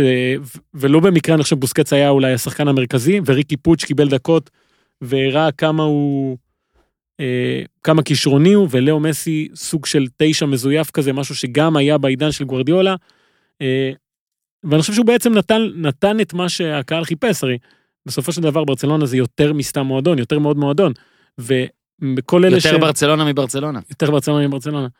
ויותר, וכל האנשים האלה ש... באים, אתה יודע, באו בטענות לוולוורדה, גם אני הרבה פעמים אמרתי שהיא לא משחקת טוב, אבל במבחן התוצאה הוא עמד, יחסית, כן, שתי אליפויות, אה, בדרך כלל במשחקי הקלאסיקו, ברצה השיגה את התוצאות איתו, אה, אבל לא היה לה ערך מוסף, אני חושב, שזו הייתה הבעיה הכי גדולה שלו. אה, ועכשיו השאלה הגדולה, האם התדמית הזו ש, שסטיאל לא יכול לברוח ממנה עכשיו? הוא לא יכול. אני לא חושב שהוא יכול פתאום לשחק יותר הגנתי, או... אתה יודע, לשנות טיפה את המערך, וזה מה שהוא צריך לתת עכשיו. כי זה מה שאומרים עליו. ואם הוא שומע מה שאומרים עליו ורוצה להיות, זה מה שהוא יצטרך לעשות. קיבל את גרנדה, כן? בבית. ברצלונה בבית, גם אם היית שם את המיקרופון הזה שאני מדבר, היא מנצחת בבית. השאלה זה מה היא עושה בחוץ. איך היא משחקת בחוץ? היא הפסידה הרי העונה לגרנדה הזאת, עם ולוורדה שתיים אפס בחוץ. הרבה מאוד משחקי חוץ היא נראית רע, והשאלה עם הסגנון הזה, של האלף, שמונים אחוז, כל הדברים האלה, יכול להצליח בחוץ, מה יקרה כשזה לא יצליח, והוא יצטרך... ולא, ואולי שאלה אפילו עוד יותר רחוקה, זה סטייני פה להישאר. סטיין. אני בכוונה אבל עושה את זה. אוקיי, בסדר. אוף, הוא מתקל אותי באמת. סליחה. השאלה אם הוא פה... למה אתה עושה את זה בעצם, סליחה? כי אמרתי, אני לא זוכר אם זה היה אפילו בהקלטה, או זה היה לפני הקלטה, שהפעם הראשונה שרק כזה, אז קראתי לו, אתה יודע, כזה, וכאילו, נו, הסטיין הזה לא יישאר, הסטיין הזה לא יישאר, ואני לא זוכר, ראה לי זה היה אוזן שאמר זה, וצחק עליי, אז אמרתי, ועכשיו אני קורא לו ככה. הקטע של באמת, האם הוא יישאר? האם, מה, או, מה הוא צריך לעשות כדי להישאר? כי יש הרבה שחושבים, ואני חושב שגם אתה אולי כזה, שהחוזה שלו, מה זה שנתיים וחצי? שנתיים וחצי, כן. שזה כזה, כאילו מין קר טייקר, אבל בוא תראה שאתה לא רק, שאולי כן תצליח לעשות משהו, אבל יש מאמנים בשוק, יש מאמנים בחוץ, לא יודע, לא... כן, קודם כל צריך להבין את הנקודה... אתה מבין, ש... השאלה שלי, מה הוא ברור. צריך לעשות? הנקודה כדי... שאיתה הוא מגיע, הוא, זה היה חלום שלו, ליטף פרות לפני יומיים, אתם כולם מכירים את הסיפורים האלה, הוא מגשים פה חלום, הוא מבחינתו יודע גם שהוא בא לברצלונה כדי לעשות את זה. אף אחד לא מצפה ממנו עכשיו, לעשות איזה מערך דייגו סימאונה, שמוציא נקודות וזוכה בתארים, הוא לא בא לפה כדי להביא את הניצחון לשם הניצחון. כן. הוא בא להביא לפה את הסגנון, שאם יצליח להביא גם תוצאות, אולי מי יודע מה יקרה בהמשך. הוא אין לו מה להפסיד פה. הוא מגיע לברצלונה כדי להחזיר אותה, להחזיר לה את ערך המוסף הזה, שקצת עבד אצל ולוורדה, שזה, אני חושב שזה נכון לגמרי, כי לא היה נעים לראות אותה. זו קבוצה שמה שהפיין אותה בשנים האחרונות, שכיף לראות אותה, ולא היה כיף. אז ההתחלה היא מעניינת, כן? אמנם גרנדה בבית, זה משחק יחסית קל, כן. היו בעיות, כן? כל השליטה בכדור הזו, לא הביאה הזדמנויות גדולות מדי. כן. הזכיר, כאילו, חוץ מאולי הגול, או כן, כמה הזדמנות לספרד שלה. אז... לספרד אין את מסי. נכון. לא היה אז את מסי, ומסי, הוא... הרי הוא... בסופו של דבר, המהלך של הגול זה, אמנם ריקי פוץ' התחיל את זה בצד שמאל, אבל מסי, מסי באמצע הכניסות שלו וזה, זה מעניין, אין ספק שזה מעניין, אני חושב שהוא כן שבוי בתדמית הזו, ו... לא, זה לא זה סיפרת הרי שהוא הביא לבטיס את הדבר הזה, נכון? נכון, נכון. שנה שעברה דיברנו, כאילו כן, בדיוק הזה, שאיך הוא... נגדם הוא שיחק כמו... נכון, ב... הוא, ניצ... הוא האחרון שניצח את ברצלונה בקמפנו, עשה את זה עם בטיס, והסגנון הזה, הוא, הוא בבטיס היה אחלה, הוא הביא משחקים יפים, הוא הביא גם הרבה הפסדים, הרבה שערים שהקבוצה ספגה, זה מאוד הרפתקני. כן, אתה, כן, אתה התרעת מאולי כמות ספיגות גדולה כן. שתהיה. אז, אז בוא נראה, אני חושב שהוא מסוג האנשים האלה שחייבים לעשות את מה שאומרים עליהם. זה המעמד שלו כרגע. אנחנו עוברים. כן, אז קיקה סטיין. כן, אני לא אקרא לו יותר ככה. סטיין.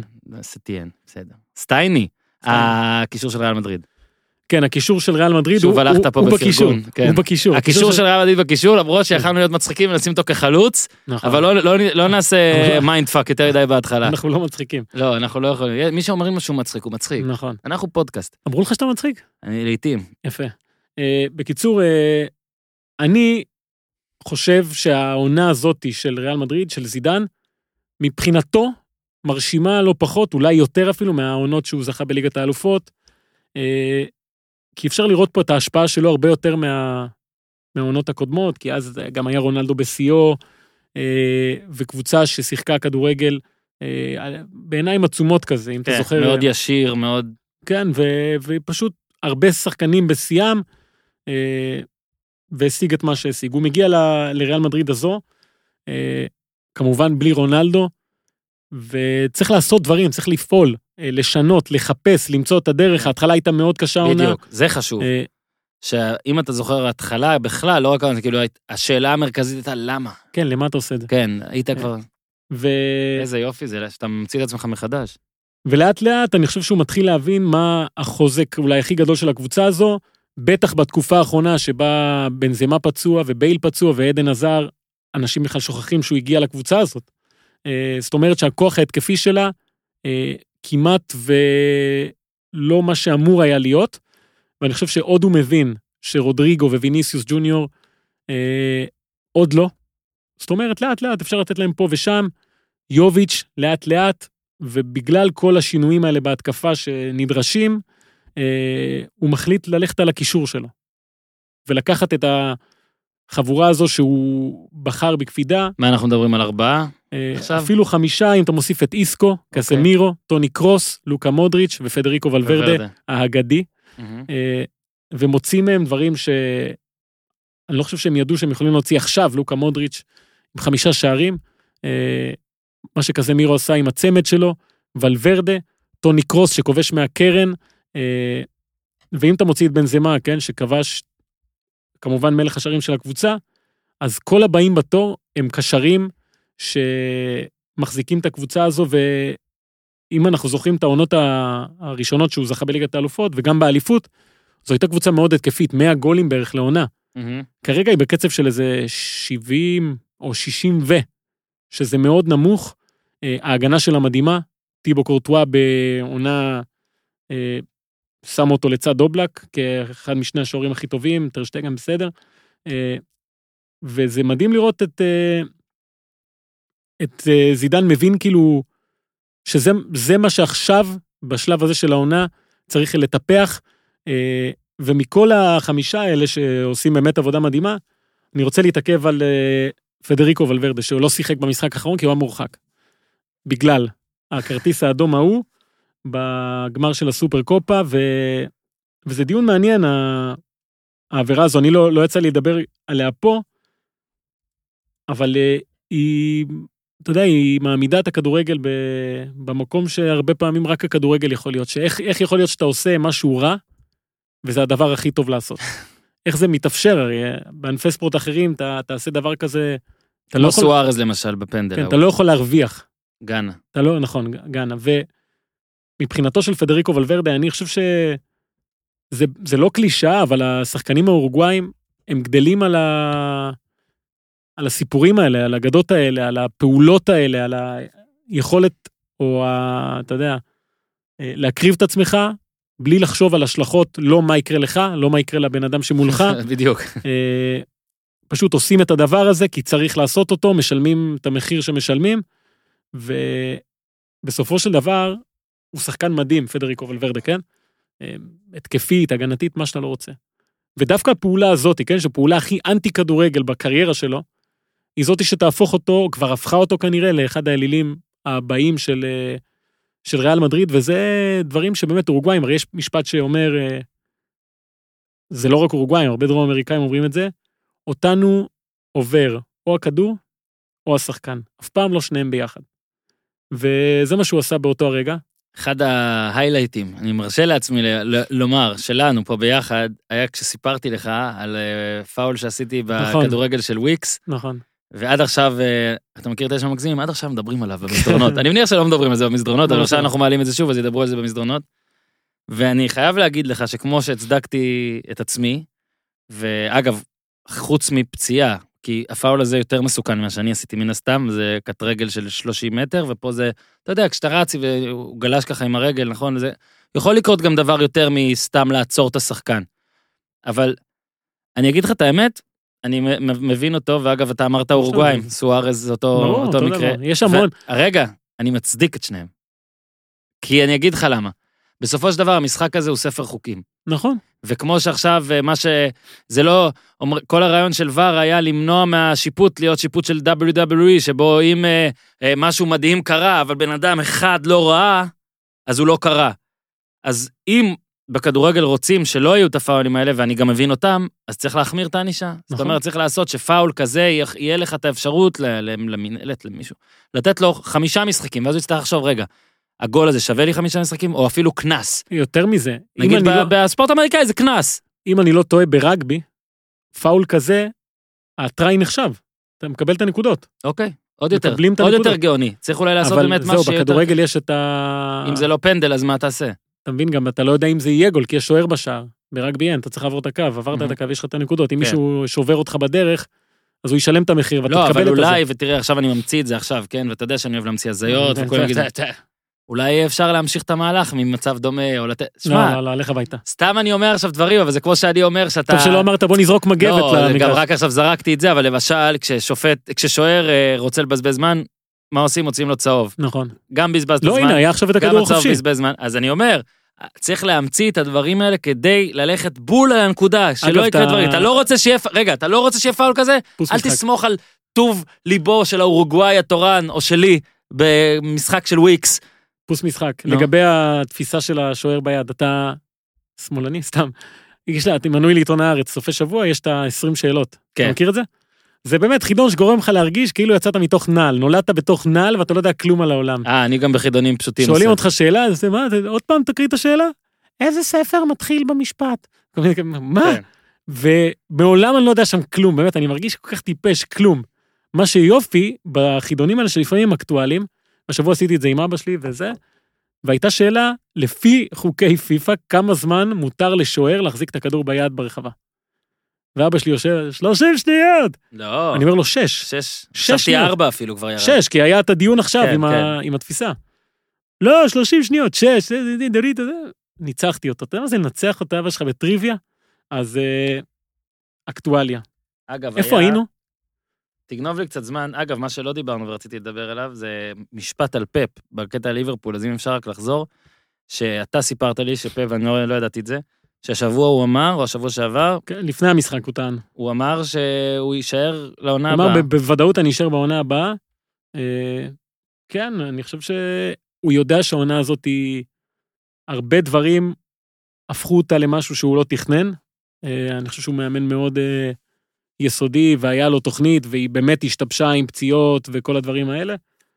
וזה שהוא אומר שהוא נשאר, זה מעניין. אני חושב שגם קודם כל צריך לראות מה יקרה בליגת האלופות, למרות שאיך שסיטי נראית, אין, אתה לא, אני לא רואה אותה זוכה בליגת האלופות, למרות הגוורו. ולזכיר פאפ, גם בספר שלו הסביר, הסבירו עליו, וגמבלג הסביר ששלוש שנים לרוב זה, כן? אין, הוא גמור, חייב להמשיך הלאה, יהיה ממש מעניין, אז זה השורה שהייתי צריך, וגנב את הזמן יפה.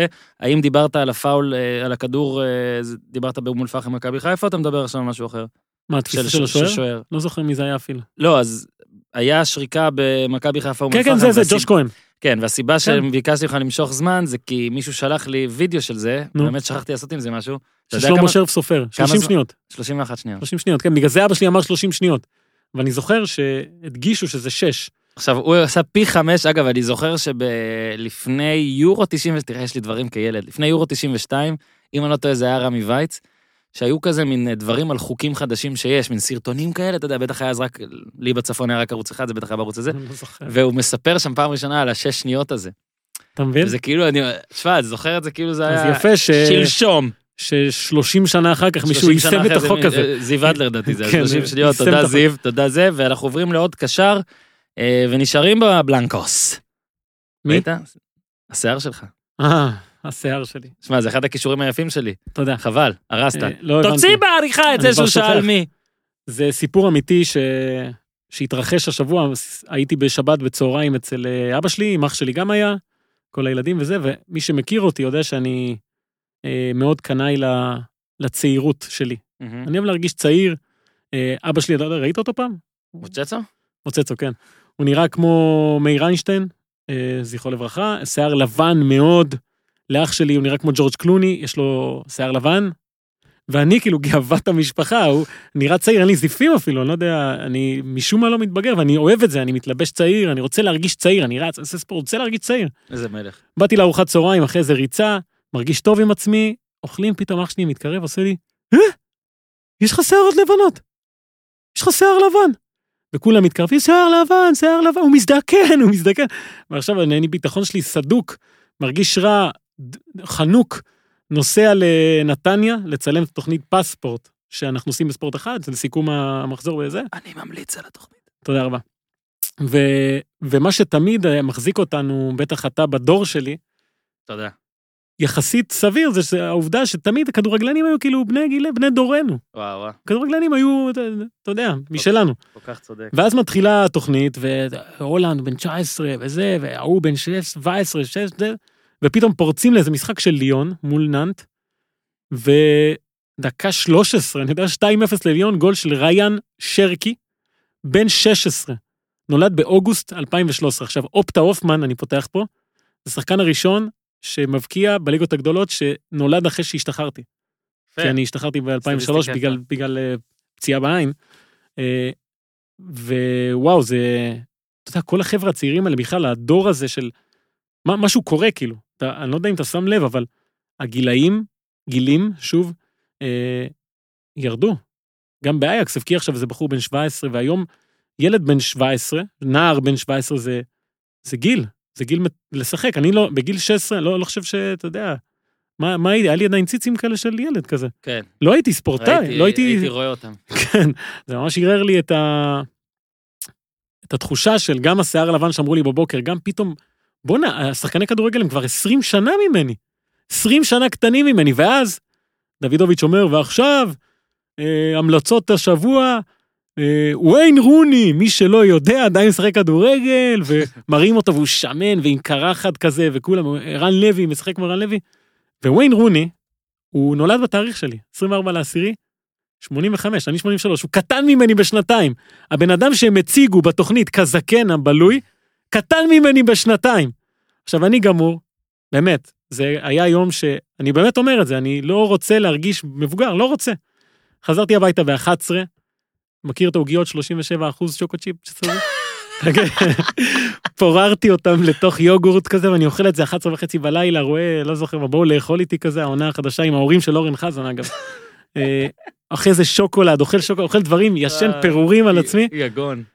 קם בבוקר, הולך למראה, למחרת, הולך למראה, מסתכל טוב, מסתכל טוב, לוקח את הטלפון, מתקשר לאח שלי, אומר לו, בונה בן, יא אפס, זה לא שיער לבן. זה קסקסים. זהו, אז אני מרגיש צעיר שוב. איזה יופי, צעיר, עדיף למות צעיר מקסקסים, מאשר לחיות עם שיער לבן בלי קסקסים. בדיוק, אז... אגב, כאחד ששים לב... אני רואה, אני רואה אותך. אני מתלבן. אתה מכיר אותי, אני לא רוצה להתבגר, לא אוהב את זה, אני רוצה להיות הפיטר פן. אגב, אני חושב שהרבה רוצים. אבל... אבל יש לי את הנתונים, תסתכל עליי, אין לי זיפים בקושי, בוא נעני, מה זה? אני חייב רק להגיד... אגב, המסר של כל הבחירה הזאת, שיש הרבה צעירים היום בעולם הכדורגל.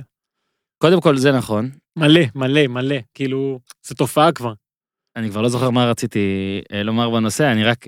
הקטע הוא ש... טוב, יאללה, אני לא זוכר. השיער הלבן של דור הופמן שאין לו, בעצם הקסקס. הקסקס הלבן. הקסקס הלבן שלך, הוא הקשר, ואנחנו נעבור... קשר שמאל, אם אפשר, כי זה היה פה בצד הזה. בצד הזה? כן. אגב, תראה רגע, תוריד את האוזניה. יש לי, יש לי קצת. יש לך קצת צרות לבנות. די, נו. אבל זה לא טוב לפאנץ', הפאנץ' טוב עם קסקסים. זה בלונדיני, זה בלונדיני. אנחנו נבדוק עוד מעט, לאיתי יש אייפון אחת עשרה, עוד מעט הוא יצלם אותנו, ואז אפשר, איתי, אתה יודע, אפשר לראות את הכל, אתה יכול לבודד גם, לסמן רק שערות לבנות, סמן לא, סמן כן. אה, מה שרציתי להגיד. כן, סליחה. יש uh, מקום, uh, עכשיו, שוב, אלמה זה הבית שלנו פה, בית קפה, אבל יש, אני, גם, אני גם רואה בשדות ליד הבית שלי לפעמים, זרים. בצדק, מה, קפה זה קפה. ויש uh, בית קפה, אגב, איפה שנפגשנו, לפני ארוחת שחיתות. אוקיי, כן, כן, כן. ושם יש uh, מלצריות שהם המון המון זמן שם, ואני המון המון זמן שם, שנים, אוקיי? ובאחת הפעמים הבאתי איתי, אני לא זוכר אם זה היה לי או ילד, אחד הילדים. כאילו הייתי צריך לעבוד, אבל גם היה אחד הילדים, הבאתי את העגלה והכל. ואז באה אליי איזה אחת הלצריות ועושה לי, תגיד לי, זה, זה שלך? אז זה לה, כן, יש לי גם עוד אחד. עשה לי, מה? בן כמה אתה? ואז אמרתי לה, אני עוד, עוד, עוד, אני, אני אבשר פה, אוטוטו בן שלושים ושבע. שאגב, שלושים ושבע, מי שלא יודע, אני אומר שלושים ושבע. זה הגיל הראשון הזקן באמת. אוקיי? אפשר לדבר על זה הפרק הבא. ועשה לי, מה? לא יאמן. ואז היא זרקה, אני לא זוכר אם זרקה עשרים ושש או עשרים ושבע או עשרים ושמונה. אתה יודע, מספרים אומרים לי? וואו, תודה. גם לי, לי אומרים את זה. יפה. וואי, מדהים. אז יופי. אז זהו חברים, וזה היה... טוב, אין לי חסות לזה. משיער לשיער. כן, אנחנו עוברים משיער לשיער. כן, נתחיל בהולנד. לא, יש את השיער של רונלדו. נכון, נכון. אז רגע, אז יש לנו עוד קשר. יש לנו עוד קשר. כן, זה היה ארבע או שתיים. דילגנו, זה היה צריך להיות השיער של רונלדו. תראה איזה מעבר. יצא לנו טוב. מעבר. הולנד, אתה תחכה. אגב, גילאים, יש לך מלא זמן. יש לך מלא זמן, כן. אז השיער של רונלדו... אנחנו ניתן את הספוילר יונתן כהן קודם? לא. לא צריך. קודם כל, הבקיע שני גולים, ומה שמדברים בכלל, מאז שהתחילה השנה הזאת, אלפיים ועשרים, זה על הספורט החדשה של רונלדו, שזה מין משוח לאחור, קוקו קצת על הצד, ואני חושב שצריך להתעכב רגע על חשיבות השיער בעולמם של כוכבי הכדורגל. אני יכול לנפח אותך? בבקשה. הרבה פעמים אנשים אומרים שהם מדברים על דברים כאלה, בוא נעמה, דבר מקצועי, דבר פה, דבר שם. אני באמת אומר, יש דברים חשובים. שחייבים לדון בהם. כן. ו- ויש פה עניין פילוסופי אידיאולוגי, וזה חשוב, אז תקשיבו, לא הכל זה טיקי-טקה ולא הכל זה טקטיקה. נכון. יש פה מעבר. We're human beings, damn it. שחי. Uh, בקיצור, אני, קודם כל, אני מאוד אהבתי את מה שאתה שאלת את uh, יונתן כהן, אחרי ה-ארבע שלוש של מכבי תל אביב על מכבי חיפה, ואהבתי גם את התשובה שלו, הרי הוא בא עם העצמות ריאנה האלה, הצמודות, ושאלת אותו למה הוא עשה את זה, משהו כזה, ואז הוא אמר, זה היה משחק, משחק העונה, ורציתי אני יודע, אני שנה קצת המילים, רציתי להתגנדר. זאת אומרת שהוא הבין שיש אירוע גדול, פתח סוגריים, למשל חתונה של החבר הכי טוב שלו, לא משנה מה, והוא רצה לבלוט. עכשיו, שחקני כדורגל, כולם עם אותם מדים, הם לא יכולים uh, לבלוט בביגוד שלהם, אז הם צריכים לעשות דברים עם השיער כדי לתת איזושהי הצהרה. עכשיו, אתה יודע, אני יכול להזכיר לאורך ההיסטוריה, כמובן, את רונלדו הברזילאי במונדיאל של אלפיים ושתיים, של תשעים ושמונה, ש... תשעים ושמונה, אלפיים ושתיים, זה היה תשעים ושמונה. אלפיים ושתיים. אוקיי, שהיה לו את הפוט על הראש. כן. ככה קוראים לזה. כן, פוט על הראש.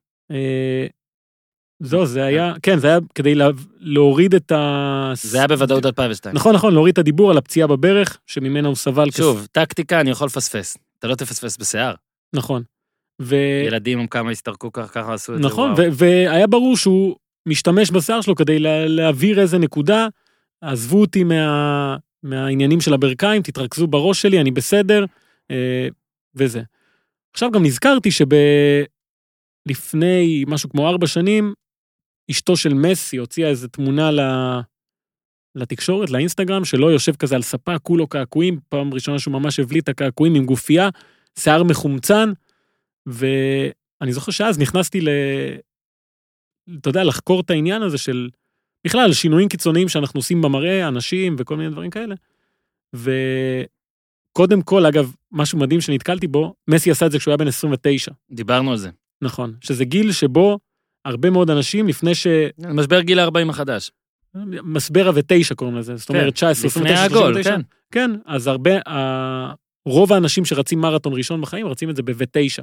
אני רצתי בגיל עשרים ותשע את המרתון הראשון שלי, והרבה אנשים עושים את זה, ואני יכול... אני מחכה ל-שלושים ותשע. ומסי אז היה בן שלושים ותשע? אני אחכה, יש לי עוד שנתיים ומשהו לרוץ, אני צריך להתחיל להתאמן. ואני חושב שרונלדו, הוא לא בן תשע, הוא יהיה בן שלושים וחמש בעוד חודש, אני חושב שלקראת עשרים עשרים, הוא רצה לתת איזושהי הצהרה, כאילו, כי יש עכשיו הרבה דיבורים, שאולי הוא בירידה וכל הדברים האלה, יכול להיות שאני סתם ממציא פה, כן, אבל... לא, לא, אני לא יכול להדגיש עד כמה חשוב פה מה שאתה עושה. תודה. אז uh, הוא עשה את מה שהוא עשה, ואגב, מאז שהוא עשה את זה, זה היה, uh, כולם דיברו על זה באימון של ה-שלושים בדצמבר, זה היה היום שבו הגיע לאימון עם הדבר הזה, כבש את השלושה הראשון שלו, עם התספורת החדש, השלושה הראשון שלו באיטליה, כבש אחרי זה מול רומא, כבש את הצמד מול פרמה, uh, ואני חושב שיש שם באמת איזשהו ניסיון שלו להראות כאילו, שנה חדשה, uh, אני מכין משהו חדש, אני בא כאילו קצת אחר, uh, ומה שהוא עושה בכלל בתקופה האחרונה זה מדהים, כי זה שחקן שהרבה אנשים אמרו עליו ש... שהוא באיזושהי סוג של דעיכה, וזה לא יכול להמשיך, כמה זה יכול להמשיך, כמה זה יכול להמשיך. ועכשיו הוא הופך להיות השחקן הראשון בהיסטוריה שכובש חמישה עשר גולים במשך ארבע עשרה עונות ברציפות, כאילו מגיע לאותו מספר שערים. תשמע, זה אין, אין, הוא ולברון ג'יימס, באמת, אין, אין, אין. בטח שאתה תשתבט להגיד, הוא ומסי. לא, הוא ולברון ג'יימס אותו דבר. בול אותו דבר. בול אותו דבר. אגב, גם המסי, אז לברון אולי יש את ג'ורדן, שהיה זה לפניו, כמישהו ש... אין, לא, לא משנה מה אתה עושה, עדיין ידברו עליו, אבל הקריירה של רונלדו, עזוב עכשיו את לברון, כי זה לפודקאסט אחר, הקריירה של רונלדו היא חולה, היא חולה, פשוט חולה. חולה. תגיד מסי, לא, חולה, היא פשוט חולה מבחינת זה. עכשיו יש שני דברים על הקטע של השיער. כן. אחד, דיברת על להיות צעיר יותר, זה בדיוק מה שלדעתי הוא גם עושה, כי פתאום אתה פתאום מראה שאתה יש לך את היכולת לגדל. אתה מבין? הייתי מישהו בצבא, שכל הצבא היה גלח, כל הצבא היה גלח, וגם עשר שנים אחרי זה, רק גלח, גלח, גלח. אז אתה אומר, טוב, הוא מאלה שמתקרחים בגיל צעיר, עכשיו הוא פאקינג עם שיער פתאום. אתה מבין? בגיל עשרים ותשע, לא יודע מה, בלי להיות בטורקיה? לא, לא, לא, לא, לא, היה לו שיער כל הזמן. כל הזמן היה לו שיער. מה אתה עושה, בן אדם? זה אמור להיות הפוך. תראה אותי. עכשיו, ודבר שני, ופה אני כן נותן את הדוגמה של יונתן כהן, ואני כן יכול להגיד שאתה זה שהעלית אותה כשישבנו באלמב, בגלל זה אני אה, לא סתם מרים לעצמי או משהו כזה, זה מה שאלתי אותו. היה חשוב לי לשאול אותו על השיער שהוא עשה במכבי חיפה ומכבי תל אביב, סליחה, משחק כואב עבור חופמן. והוא סיפר, זה משחק עונה, רציתי לעשות שור, רציתי זה. עכשיו, זה דבר שהוא אמר, אבל מה ש... גם שחקנים אחרי זה מכבי באו ואמרו לי, שם במסדרון וזה, כשהוא עשה את זה באימון, אחד מהם אמר לי, ידעתי שהוא הולך לתת משחק. כן. כי אתה, מה אתה עושה, ומה גם רונלדו, שוב, בקנה מידה אחר, ומן הסתם הווייג'ר של רונלדו, עזוב, אתה בא ומאמר על עצמך, אתה בא ויודע שידברו על הדבר ההזיה הזה, ואגב, אני יכול להגיד, כמבקר לא מוכשר, שתי התספורות מכוערות, גם של יונתן, וגם של קריסטיאנו. מה זה הדבר הזה? מה יש לך? עכשיו לליאו, סבתא שלו קנתה סיפור הולנדי, שהסיפור הוא דמות שיש לה קקי על הראש, ובכל הספר היא רק מחפשת מי עשה לה קקי על הראש. אגב, אני לא מגזים, זה הספר שרק הולנדים יכולים לעשות. יש גם בישראל את הסיפור הזה. קקי על הראש? בתוך ה... כן, קקי על הראש. של רובינגר, אמי רובינגר. זה לא של אמי רובינגר. בוא נתערב. לא, אולי מה שאתה קראת, כן. שבסוף האחבר עושה פלוץ. לא, אז אצלי, בסיפור ההולנדי, זה לא, אני מכיר את אמי, הוא מעביר לי הרבה לילות, יש קקי על הראש, הוא מגלה איזה כלב, ספוילר. לילדים בני השנתיים שמאזינים לנו, ההולנדים, it's a hund. בקיצור, אני לא זוכר למה רציתי לספר את זה. למה רציתי לספר את הקקי על הראש? אה, זה קקי על הראש.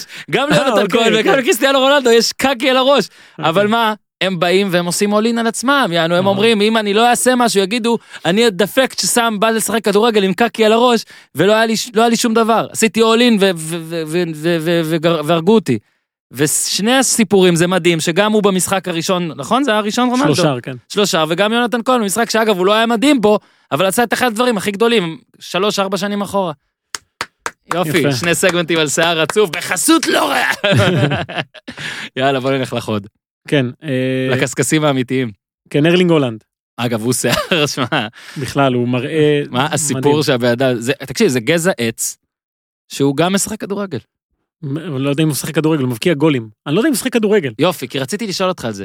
תגיד לי, הרי לאלון מזרחיש, וזו הזקת פרובינציאליות האחרונה שלי, כשתסתכל על הגול ומסתכל על זה, תקשיב, הדבר הכי חשוב בו זה המיקום והכל, אצלו זה סוטה מה שהוא עושה. הבן אדם הזה, אשכרה, מוסרים לו גולים שהם היו יכולים, שהמבשלים יכולים היו להבקיע, סתם כדי לכבד אותו. קודם כל, במשחק ההוא שהוא נכנס מול אוגסבורג ב-שלוש אחת, נכנס מחליף, משחק ראשון שלו בבונדסליגה. דקה חמישים ושש. כובש לו שער תוך עשרים דקות, בראשון הוא מבקש את הכדור ברגל שמאל, בשני רוחב כובש, בשלישי אחד על אחד. השלישי הלגיטימי יפה ממש, הכל היפה, גם בראשון, אבל השני זה הכי הוא, זה כאילו, שמע, הוא בא. ובוא רק על הנתונים, קצת שלוש בעיטות למסגרת, כל גולים עשר פעמים נגע בכדור, עשר פעמים נגע בכדור. מינימליסט. וזה באמת מתחיל לייצר את התחושה שיש פה בן אדם שנולד, כאילו נולד להבקיע גולים, ויותר מזה, נולד להבקיע גולים איפה שתשים אותו. מה זאת אומרת? הרי אנחנו מדברים פה על מישהו שנולד באנגליה, הוא נולד בלידס, כי אבא שלו שיחק שם, עבר לנורווגיה, שיחק בנורווגיה, עבר לאוסטריה, הבקיע באוסטריה, שמו אותו בנבחרת הצעירה, בקיץ היה את המונדיאלית, הוא הבקיע תשעה שערים במשחק, הוא אפילו לפי דעתי לא יודע מול מי זה היה, הוא לא מתראיין בצורה מעניינת, הוא פשוט שמים אותו במגרש עם כדור, וכרגע כל מה שהוא עושה זה לכבוש, ואני חושב שהוא דוגמה לאיזושהי רב תרבותיות היום בכדורגל, על השחקנים האלה שכבר בגיל תשע עשרה כאילו ראו עולם, הבן אדם ראה עולם, ולכן הוא לא מזיז לו שהוא עבר עכשיו לליגה חדשה ולא כל כך מכיר, פשוט בן אדם שמתאקלם כמו, אתה יודע, זיקית. זיקית מתאקלמת? אני חושב שזיקית היא מתאקלמת. וכמובן שהבחירה שלו בדורטמונד היא מדהימה. זה חייבים לשנייה, זה. זה, והוא אומר את זה. אגב, הוא אומר את זה, וזה ברור יופי. לכולם, שאתה, כל משחק שאתה מסתכל על דורטמונד, אגב, עד שהוא נכנס, כן? היה יכול להיות, היה שלוש אחת לאוגסבורג, היה יכול להיות תשע תשע, היה יכול להיות. החמצות מטורפות, מצבים בלי סוף, ואתה אומר לעצמך, אם לקבוצה הזאת, כן? יש מישהו שיודע להפוך את הדברים האלה לגולים, זה מטורף.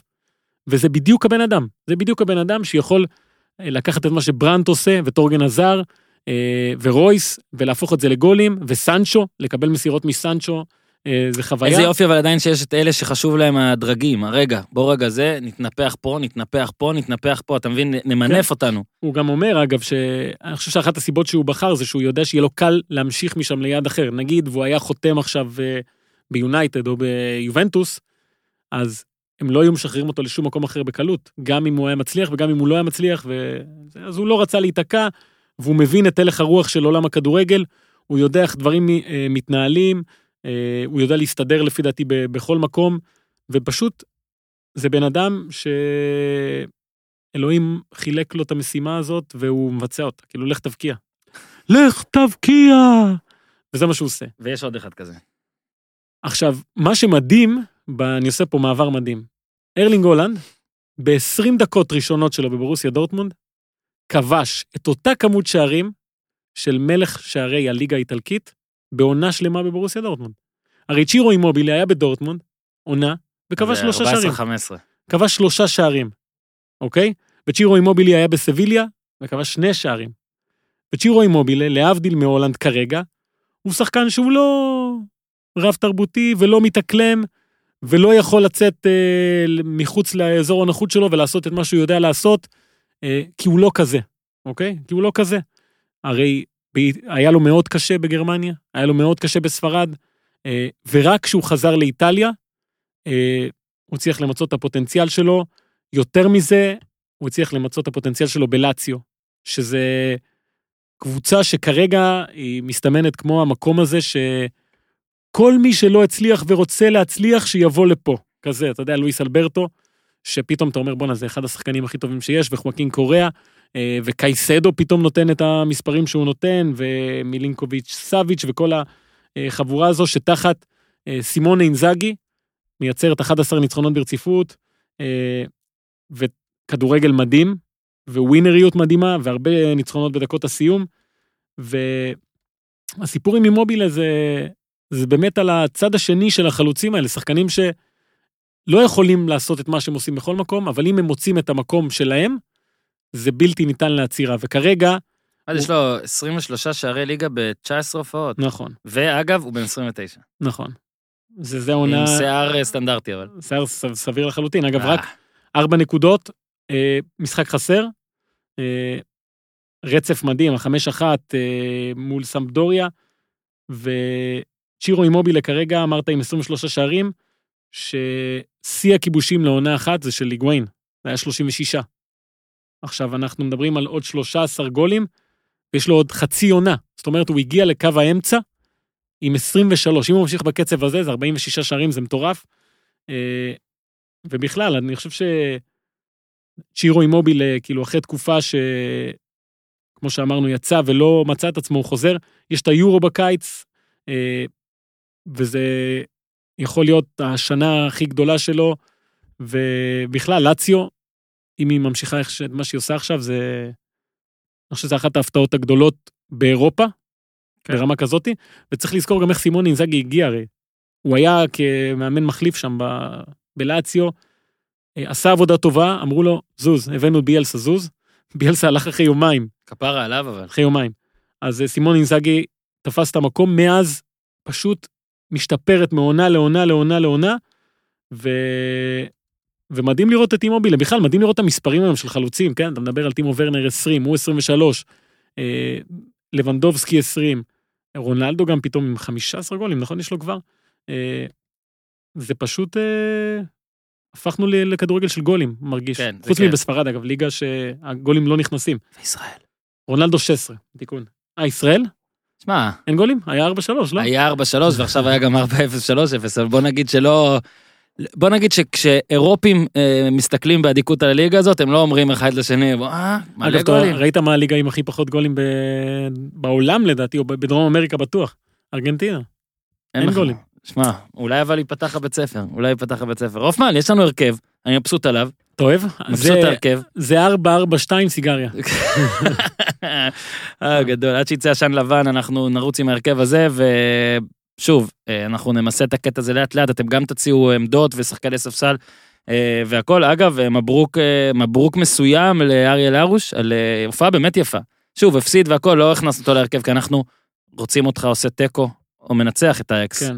ביום גדול. שש עדיפות. יש לי גם להגיד דש לקונור מגרגור, שאומנם הוא לא מהכדורגל, אבל הוא ניצח די מהר בבריץ. מרפק, מרפק משם. כן, אנחנו, אנשים מבקשים... מכתף, איך אומרים? הוא כיתף, כיתף. כן, אנשים מבקשים פרקים על יו אף סי, ואתם יודעים מה? אתם תקבלו אותם. אוקיי, פשוט זה היה קצר מדי. היינו צריכים לעשות פרק של ארבעים ושתיים שניות. הכל, אז תודה, הופמן. היה כיף, רק נזכיר שהחבר'ה שלנו החדשים, לא רק הופמן ואני חזרנו לשכב, בירגרדן של פאונר, סניף בעוד השרון, קניון שרונים, סניף בשרונה, איזה קשה לי, זה כמו שרה שרה שיר סבח. שרונה השרונים? תשריינו לכם. תשריינו לכם, אחרת אני אסריין אתכם, חבר'ה. אז, ושוב, יהיה הרבה דברים, אנחנו כל פעם נפרסם מראש מה שיש ומה שדברים והכל. עד כאן להפעם, וואי, אופן, אנחנו הפרק הראשון בשבוע וזה איתך, אתה מבין, אין לי אפילו מה להגיד. רגע, לא היה... מחר יש? מחר יש. אוקיי. וגדי קינדה, סע בזהירות. כן, גדי קינדה, שאתה נוסע להתרשמות ואין לך רישיון, בקנזס סיטי, אגב, זה קנזס סיטי קנזס, ולא קנזס סיטי מיזורי, יש. זה ספורטינג קנזס סיטי. כן. הקבוצה של אלן פולידו, החטוף המקסיקני. זה אגב לפרק אחר. כן. אולי גם יהיה קינדה לפרק הבא, אם הוא באמת יכתוב, נספר קצת על הקבוצה הזאת. מגניב, מגניב. עד כאן הפעם, תודה לאיתי, שמבקש לדרג. תעשו טוב.